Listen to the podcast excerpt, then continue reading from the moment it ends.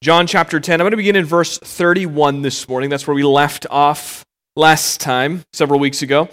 Chapter 10, verse 31. I'm going to read through the end, end of the chapter. Okay, before we read this.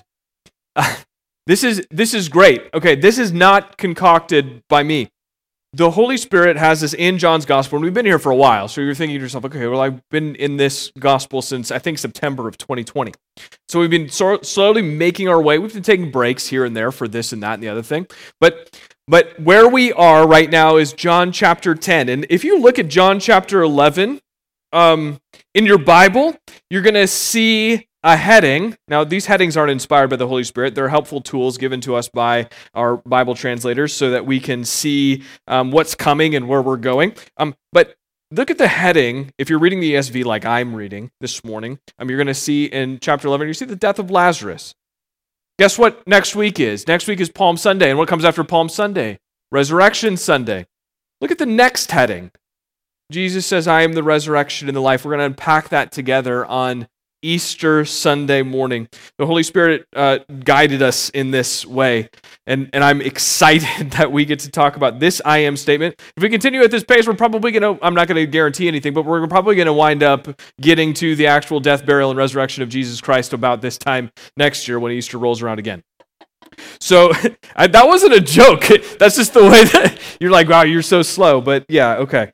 Um, last Easter we were at John three sixteen, which is just lovely how when you start something, when we take time to invest our, our, our, our mind and our heart energy into a, a book like this as a congregation, the Holy Spirit gives us and brings us to the places that He leads us in the way that He wants us and to see the things that He wants us to see. Okay, John chapter 10, I'm going to read verses 31 through 42 this morning. The Jews picked up stones again to stone him. Jesus answered them, I have shown you many good works from the Father. For which of them are you going to stone me? The Jews answered him, It is not for a good work that we are going to stone you, but for blasphemy, because you, being a man, make yourself God. Jesus answered them, Is it not written in your law? I said, You are gods. If he called them gods to whom the word of God came and scripture cannot be broken, do you say of him who the Father consecrated and sent into the world, You are blaspheming because I said, I am the Son of God? If I am not doing the works of my Father, then do not believe me. But if I do them, even though you do not believe me, believe the works that you may know and understand that the Father is in me and I in the Father. Again, they sought to arrest him but he escaped from their hands. He went away across the Jordan to the place where John had been baptizing at first, and there he remained.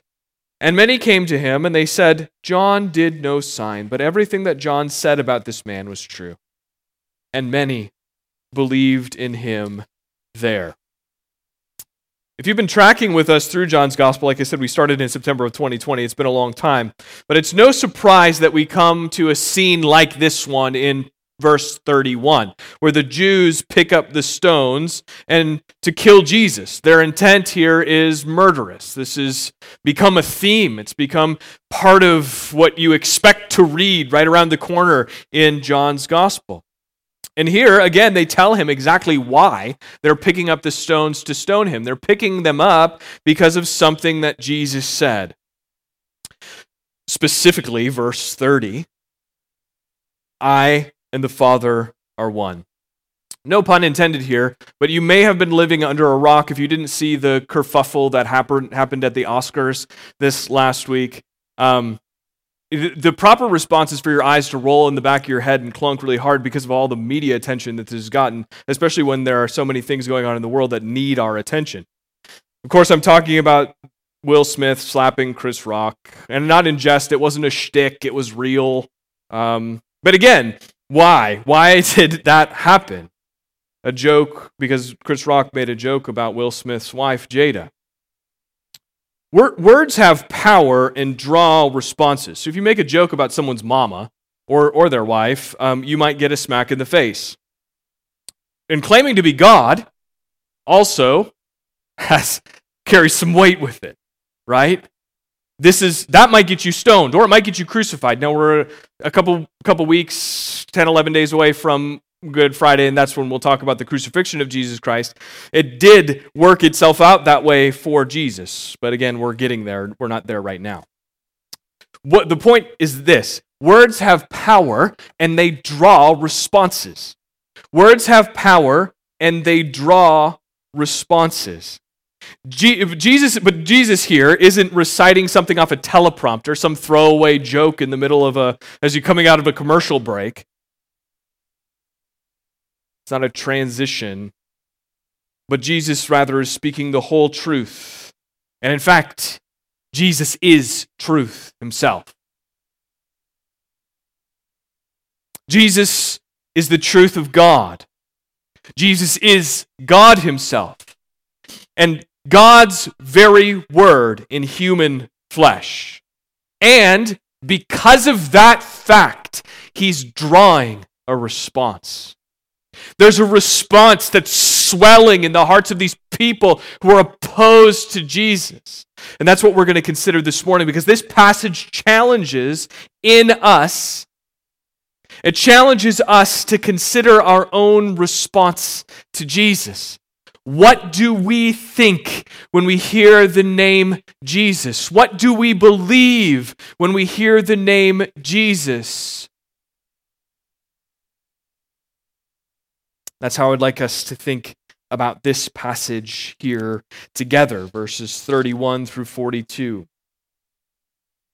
We're challenged here, and, and there, there's sort of this mathematical equation then that shapes up throughout all of this, um, or several equations mathematically. Um, I'm going to read these, and then we're going to unpack them as we consider what Jesus says here and what the Apostle John records around this, this interaction. Those who take none of Jesus get none of Jesus. Those who take some of Jesus get none of Jesus. Those who take all of Jesus get all of Jesus. Let me say that again. Those who take none of Jesus get none of Jesus. Those who take some of Jesus get none of Jesus. Those who take all of Jesus get all of. You know, those are interesting formulas.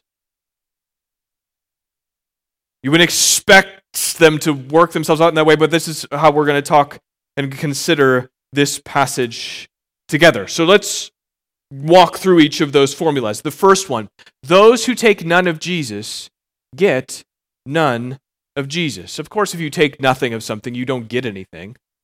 That's pretty simple. This is maybe the easiest of these formulas. If you say no thank you to dessert after dinner, then you don't get any dessert. That seems simple enough. Look at verse 37 with me. This may seem like a weird place to start, but Jesus, right here, he, he says, If I am not doing, if I am not doing the works of the Father, then do not believe me. Now, that's, that's a sort of a rhetorical statement because he is, in fact, doing the works of the Father. He says, if, if I'm not doing them, don't believe me. But if I am doing them, that's what he says in verse 38. But he sets up this, this idea that you should not believe him if he's not doing the work. Don't take any of him if, if he's not actually doing the works of the Father. And remember how Jesus, okay, so again, it's been a few weeks, but remember how Jesus wraps up this last section of the text, right in verse 30, the, the last text we looked at in John's Gospel. Verse 30, he said, I and the Father are one. Jesus, once again, in John's Gospel, again, this is a common theme. Jesus is claiming to be God. And they're becoming, these claims, these deity claims, are becoming more and more and more explicit saying I and the Father are one, that's a pretty explicit deity claim. Have you, uh, this is kind of a silly question, but have you ever experienced, maybe you have, probably not, but have you, has anyone ever said to you, I'm God? I think that would be like kind of, that would be really jarring for someone to say that to us. And remember that many Jews, uh, all the way back in verse 20, said that Jesus was insane and that he was possessed by a demon. Verse 20, many of them said he has a demon and he is insane. Why listen to him? It was like, let's not give this guy any of our time. But when Jesus says the words, I and the Father of one, and are one, and all of those deity claims that came earlier in the book, these have caused the Jews to believe now that their hand is being forced to pick up the stones off the ground. Claiming to be God is a serious of crime because it's, it's sacrilegious, because it's defaming to the name of God. It's what we would call blasphemy. The Jews, uh, the Jewish law said that the, those who blasphemed were to be put to death. It says right in the, the law, right in the heart of it. Uh, Leviticus 24 16. Whoever blasphemes the name of the Lord shall surely be put to death, and the congregation shall stone him. The sojourner as well as the native. When he blasphemes the name, they shall be, or uh, uh, the, uh, the show, when he blasphemes the name, shall be put to death. So everyone who came before Jesus, if they claimed to be God, was committing blasphemy, and the law prescribes capital punishment for this individual. But Jesus is God. And so there was no blasphemy in what he said. But these Jews don't want anything to do with Jesus. We, we understand this. We, you, we look around in our world and we see a culture that's increasingly hostile to Jesus. Many people may be ignorant of what he claims or have sort of this pseudo buddy Jesus picture of who he is. But most people are just sort of picky choosy. It's like, well, maybe I'll take some of him and some of something else. That's what secularism allows us to do. The, and the prevailing religion of our day is a religion of self. We're told constantly. It's just a barrage of do what makes you feel happy. Live life, be the best you. Live life to the fullest. You deserve good things. And the message that comes with this religion of self leads us to believe that we are God that whatever is happening internal is the internally in us is the highest good that we can attain to. And so even for us, when we look at this and when Jesus claims to be God, we might be tempted to gloss over it because when, when Jesus claims to be God, it kind of assaults or becomes a tough pill for us to swallow because when, when Jesus says, I am God, then it means that you and I are not. And if we're not God, we may need to give up on our visions of happiness, robust life experiences, best versions of ourselves, and good things in the way that we want to internally define those things. Now, the irony, according to Scripture and according to Jesus, is that when we lose that stuff, we get it all we get it all, even though it doesn't quite look like the way that we might think it does. When we lose these things, we, we actually find them. C.S. Lewis, in his book *The Great Divorce*, describes something like this. If you haven't read *The Great Divorce*, um, it's it's a, it's C.S. Lewis at its best, in my opinion. Um, but the book is this is a strange premise, but the premise of the book is that uh, a group of tourists in hell get to take a, a holiday and they get up on a bus and head up to heaven. That's the, the premise of the book. And upon arriving, they find these residents of hell find that they are um, that they're actually um, sort of transparent. They're small. They don't feel like they're in the right place. The residents of heaven, on the other hand, are these big, solid people full of life and joy. One of the traveling residents of hell brings his pet sin, lust, along with him, and it's sort of in the form of the lizard. And I can't ever look at that lizard in Frozen 2 and not think of this. Um, he he immediately I don't know that that's just my brain. he immediately recognizes that the pet sin doesn't belong there. It's just like that, that doesn't belong here. And he knows it. So he's like, I'm just going to get back on the bus and head home.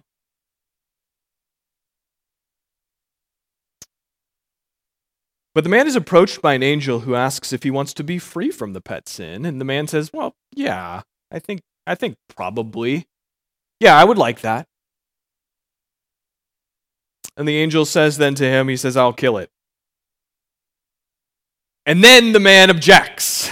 And then he gives every excuse in the book. He says, I need to consider it more. It, it's under control. Look, it's sleeping now. I'm feeling sick. Why do you ask? You should have just done it, he said to him. He said, You should have just killed it without asking me. Why did you do that?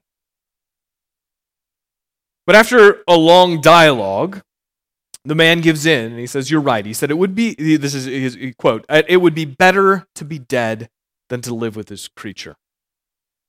And so the angel kills the pet sin, the lizard. Um, Lewis writes The burning one closed his crimson grip on the reptile, twisted it while it bit and writhed, and then he flung it broken backed onto the turf. The man, uh, freed from his sin, immediately groans and is in anguish. It seems as though he's dying himself. But in short, the groaning ends. And all of a sudden, a transformation occurs. He becomes a new man. And then also the lizard, dead on the ground, is changed. With new life in itself, it becomes a great white stallion with a golden mane, and they ride off together across the mountains. Now, when we look at that story, we're not developing our theology of heaven and hell on C.S. Lewis's vision here in this, in this book. But we see that when we throw away our notion of happiness, that internalized, world fed happiness, self fulfillment, vision of the good life, when those things are our highest aim, and when we throw them away, we're told that we get infinitely more. Jesus says it like this. He sums it up in Matthew 10:39. He says, Whoever finds his life will lose it, and whoever loses his life for my sake will find it.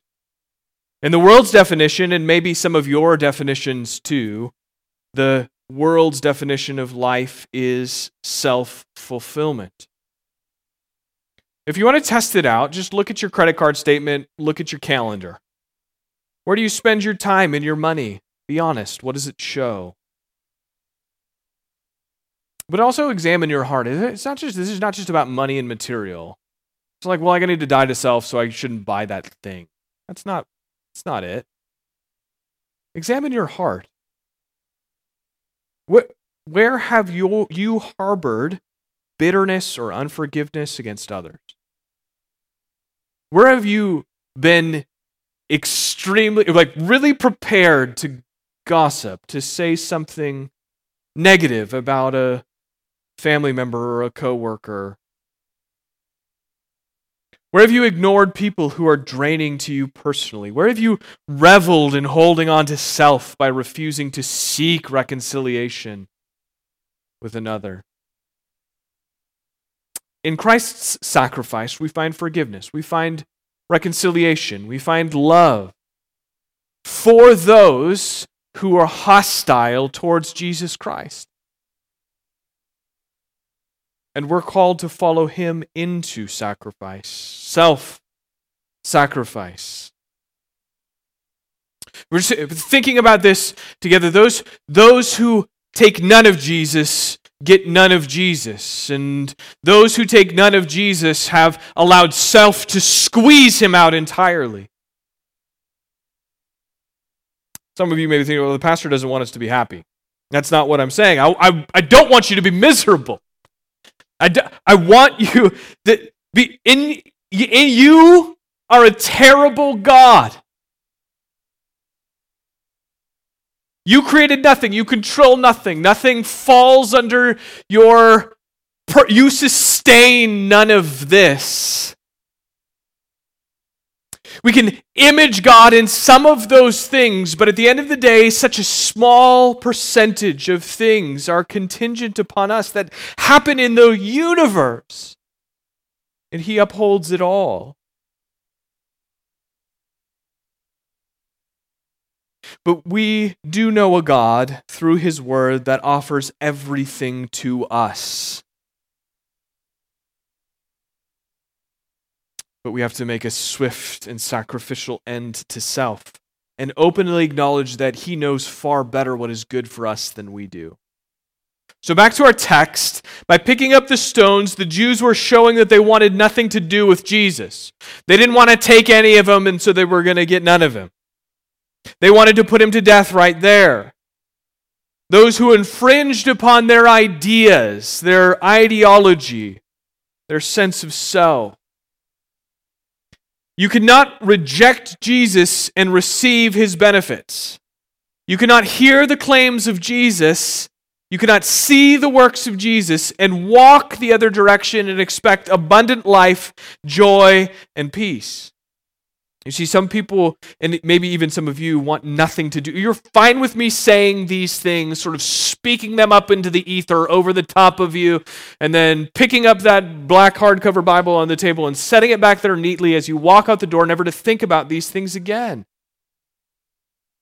But as soon as anything is heard that challenges your in chargeness, we pick up the stones to put that thing to death. Our conscience may be screaming back here, You need Jesus. Your sin is swallowing you up. And then the stones start flying.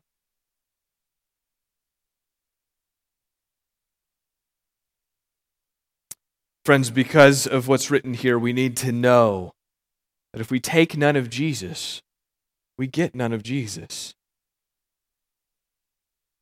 But let's move into that next formula, that next equation here.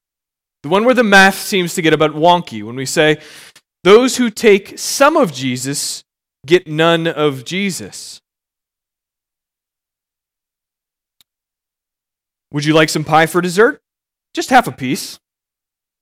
If you ask for half a piece of pie at dessert, you get half a piece of pie. But again, the the the formula here you can't take some of Jesus and get some of Jesus. It's all of Christ or none of him. Remember those words that Jesus says in Matthew 10 39. This is where this gets surprising to us. Not because that formula sounds weird to us, but remember Jesus' words in Matthew 10 39. He says, Whoever finds his life will lose it, and whoever loses his life for my sake will find it. Lose it like it's it's gone. Like you eternally lost your car in the Walmart parking lot.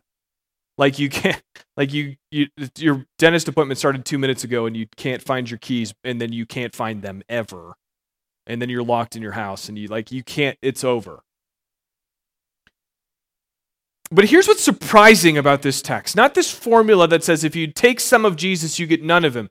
That's not what's truly jarring about this, I think. What's truly jarring about this text is that the Jews don't want any, uh, any of Jesus, and that's seen the fact that they want to stone him. But instead of dismissing them out of hand, instead of just saying, get out of here, right? Jesus is merciful. He's patient. I want you to see that here.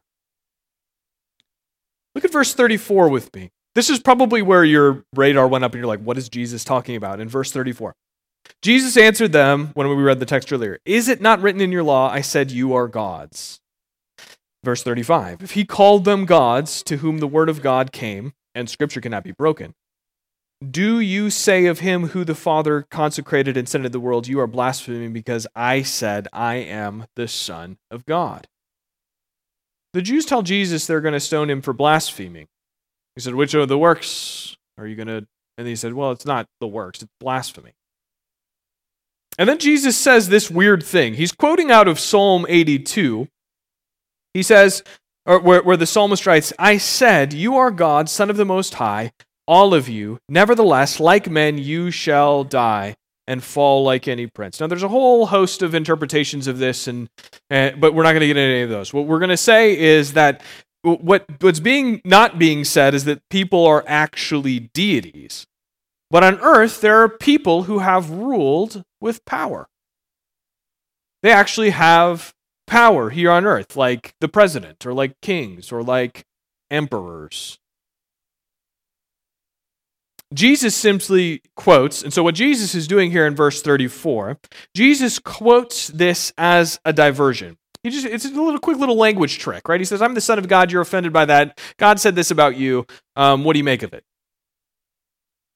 Why would they have a problem calling him? Why would they have a problem with him calling himself the son of God, or even saying something like, "I am the father of one"?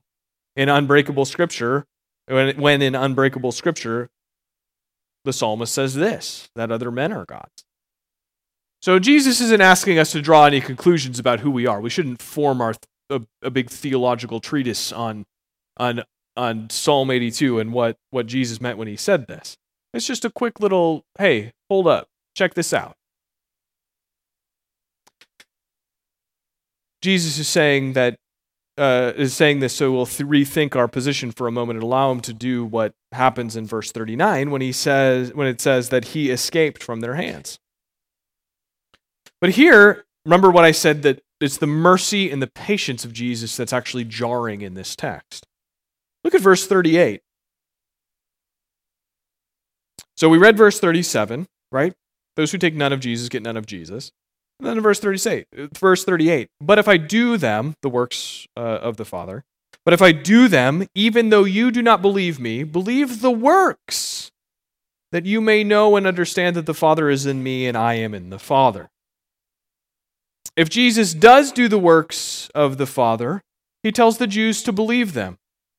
That the works or the signs and miracles that he is doing are a result of his relationship and his oneness with the Father.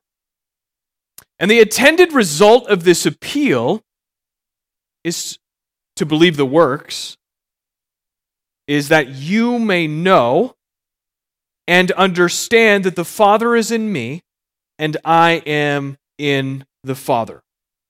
This is what we would call a purpose statement. So, believe this, believe the works, so that you may know and understand that the Father is in me and I am in the Father. The Jews believe what he says. If the Jews were to believe what he says about the works he does, then that will lead them to believe that he is God, that he is one with the Father. Sort of this progression. And Jesus is willing to be patient with them. He's merciful in this. People like to call others who oppose them, we use the word in our culture, toxic. We say something like, man, even if we're looking at this, we're like, man, those Jews are, are they're trying to kill him. Jesus is just talking and they're they're picking up the stones. But Jesus in his mercy and patience doesn't just say, to hell with all of you. And he would need no defense to say that to them. The Son of God, the very Word of God, taken on flesh, who dwelling among them, they're seeking in these moments to murder. He would not need any defense to send them all straight to hell. But in his mercy and in his patience, he appeals to what they've seen in his works. Jesus is patient. There's time. The mercy of Jesus is seen in that he doesn't slip away and the, the Jews don't arrest him here. By creating this diversion, Jesus is being merciful because he's giving them more time to repent. Something that they don't deserve. The mercy of Jesus is seen in the reality that there's more time for those who are unable to see Jesus for who he is to repent. Those who take some of Jesus get none of Jesus. That's the formula. But, friends, if that's you, if you're just like, hey, I'm stuck in myself in this corner and I don't want to give up. I don't want to forgive that person. I want to harbor this bitter and resentment. I want to spend time slandering my family members and friends. I'm stuck in this perpetual cycle of just getting what I want all of the time. But I think Jesus seems pretty. Repent! The time is now. You can't remain on the fence, but Jesus has been patient with you till this point. You can come to him right now. He's ready to receive you. Not holding onto a sliver of self, but ready to take all of Jesus.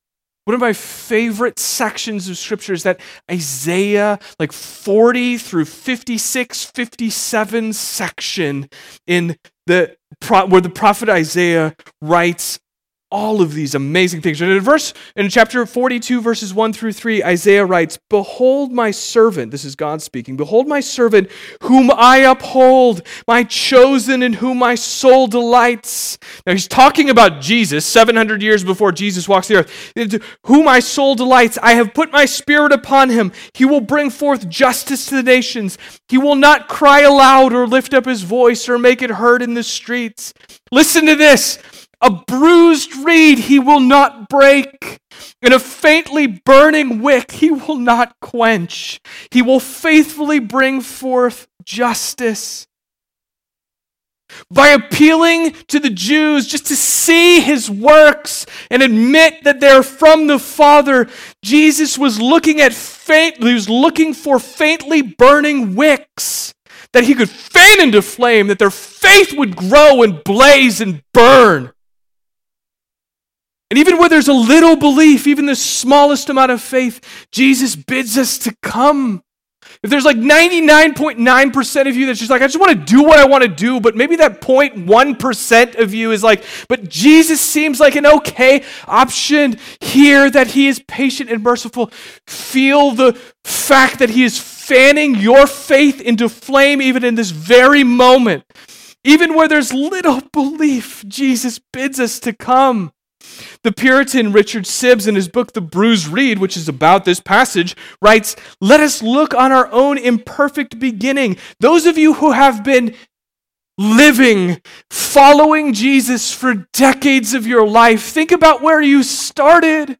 Think about the fact that you knew so little about this great Savior. Think about the fact that He fanned into flame something that you saw as being so insignificant that He brought something out of nothing. So Richard Sibbes says, Let us look at our imperfect beginning only to enforce further striving to perfection. We call a little plant a tree because it is growing up to be so. Christ would not have us despise small things. Jesus, in his mercy, does not reject even the smallest faith but promises to grow it into mighty oaks planted by living in water. Friends, those who take some of Jesus get none of Jesus. But if that's you, don't despair. Jesus has been patient and merciful and brought you to this very moment so that he might fan into flame full fledged faith in you. You have an opportunity to get off the fence to stop playing patty cake, trying to balance your self interests with a little bit of Jesus sprinkled in. You have the opportunity to repent and believe. In conclusion, this morning, this last formula for us those who take all of Jesus get all of Jesus.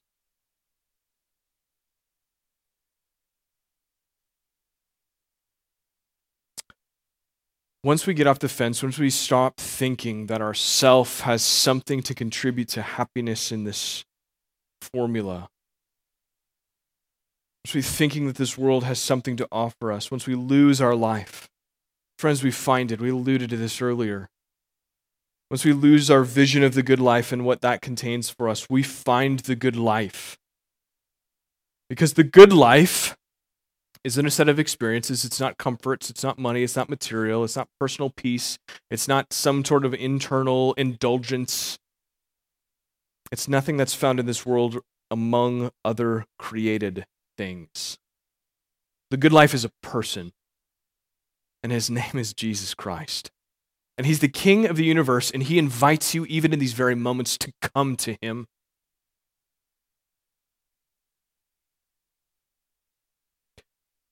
Resurrection Sunday again, two weeks away. Remember the question. If you think about that, the angel asks the women when they find the tomb empty. He says, Why do you seek the living among the dead? Why do we seek that which can give life, or that? Why do we seek that which cannot give life? Why do we seek that which can give life among that which only leads to death? There's one place that life comes from. One place Jesus Christ. He has absolute authority to give life. Why? Because life is contained within his very being. Jesus is life. We get a capital L on that word because he is life. But, friends, again, the good news is this. Even where we remain unconvinced, and where corners of our self spring up and try to take hold of us, Jesus is patient. He's merciful. He continually offers himself to us, even when we pick up stones to kill him, saying, I want to be my own God now.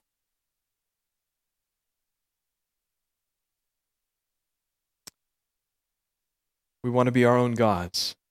But he waits patiently, looking for the smallest, smoldering faith, that he might fan it into flame. For some of you, that was in the past. For some of you this morning, that's you right now smoldering, wondering what this is even all about. But, friends, coming to Jesus now looks like forsaking that which is death, even everything the world offers, and taking all of Jesus. Friends, the call is simple repent of your sin, believe in Jesus Christ. For all of those who take all of Jesus get all of Jesus. Let's pray.